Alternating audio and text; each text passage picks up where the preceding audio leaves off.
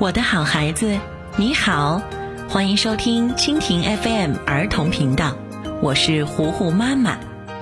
你有没有在我们的微信公众号上留下你的姓名和电话呢？因为糊糊妈妈要在留下姓名和电话的小朋友当中选取一位，送给他《聪明的一休》这本图画书。你可以让你的爸爸妈妈关注我们的微信公众号“糊糊妈妈讲故事”。今天，糊糊妈妈要继续为你讲《聪明的一休》第二十五集。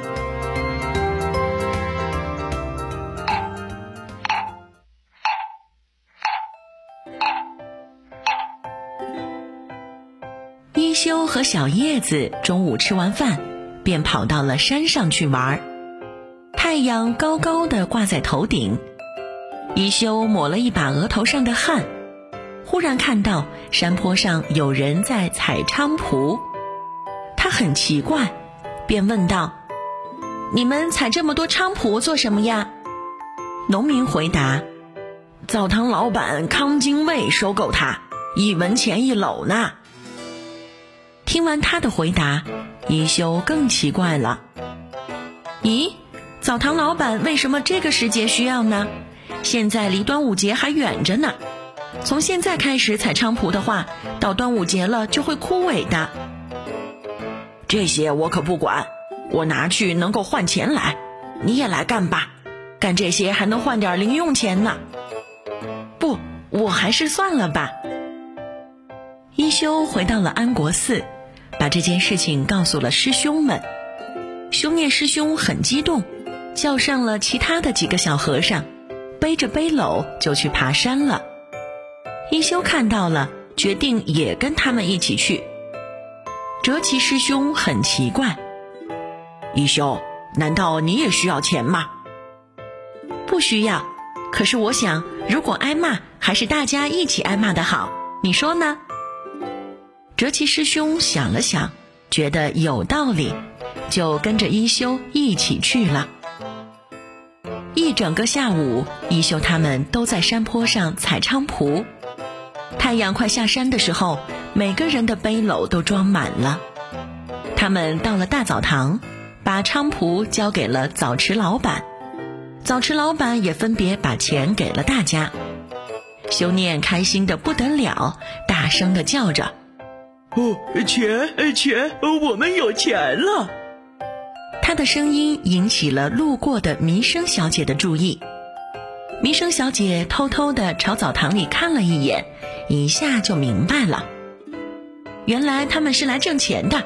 哼，我去告诉长老，看你们这回怎么办。弥生偷偷的去了安国寺，告诉了长老关于一休他们采菖蒲挣钱的事儿。这也太不像话了！长老把他们召集在一起，生气地呵斥他们：“傻瓜，被一文钱、两文钱迷了眼，太没出息了！今天你们偷懒，没有上山去打柴，所以今天晚上谁也不许吃晚饭。现在上山去！”师傅，我们错了，你看天都要黑了。别啰嗦，快去砍柴，否则今天就不让你们吃晚饭。没办法，一休他们只能拿上镰刀，背上背篓，又爬到山上去了。大家饿得饥肠辘辘，肚子都瘪了，连砍柴的力气都没有了。可是没办法，是他们做错了事情，就必须接受惩罚。第二天。弥生小姐就把自己捉弄一休的事儿告诉了她的爸爸。桔梗店老板问：“原来是这样啊？澡堂老板康金卫收菖蒲？”“是呀，一文一篓，向孩子们收。”桔梗店老板想了想，突然像明白了什么一样，大喊一声：“糟了！”他赶紧向山坡跑去，发现所有的菖蒲都被割得一干二净。可恶，被康金卫抢光了！他把所有的菖蒲都割完了，别人手里都没有，这样他就可以以高价卖出去了，真是太可恶了！到时只有他们手里才有菖蒲。这样的话，端午节他们就能赚上五十贯了。桔梗店老板又气又急，怎么办呢？只有请一休来想办法了。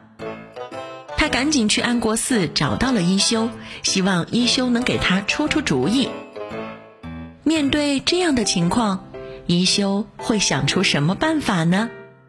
我们下集再讲吧。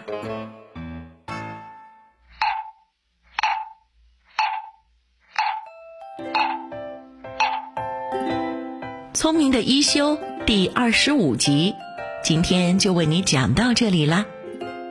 我的好孩子，虎虎妈妈要跟你说再见喽。如果你喜欢我讲的故事，记得要点击收藏，同时也可以关注我们的微信公众号或者新浪微博“虎虎妈妈讲故事”。我们明天再见吧，休息休息一下。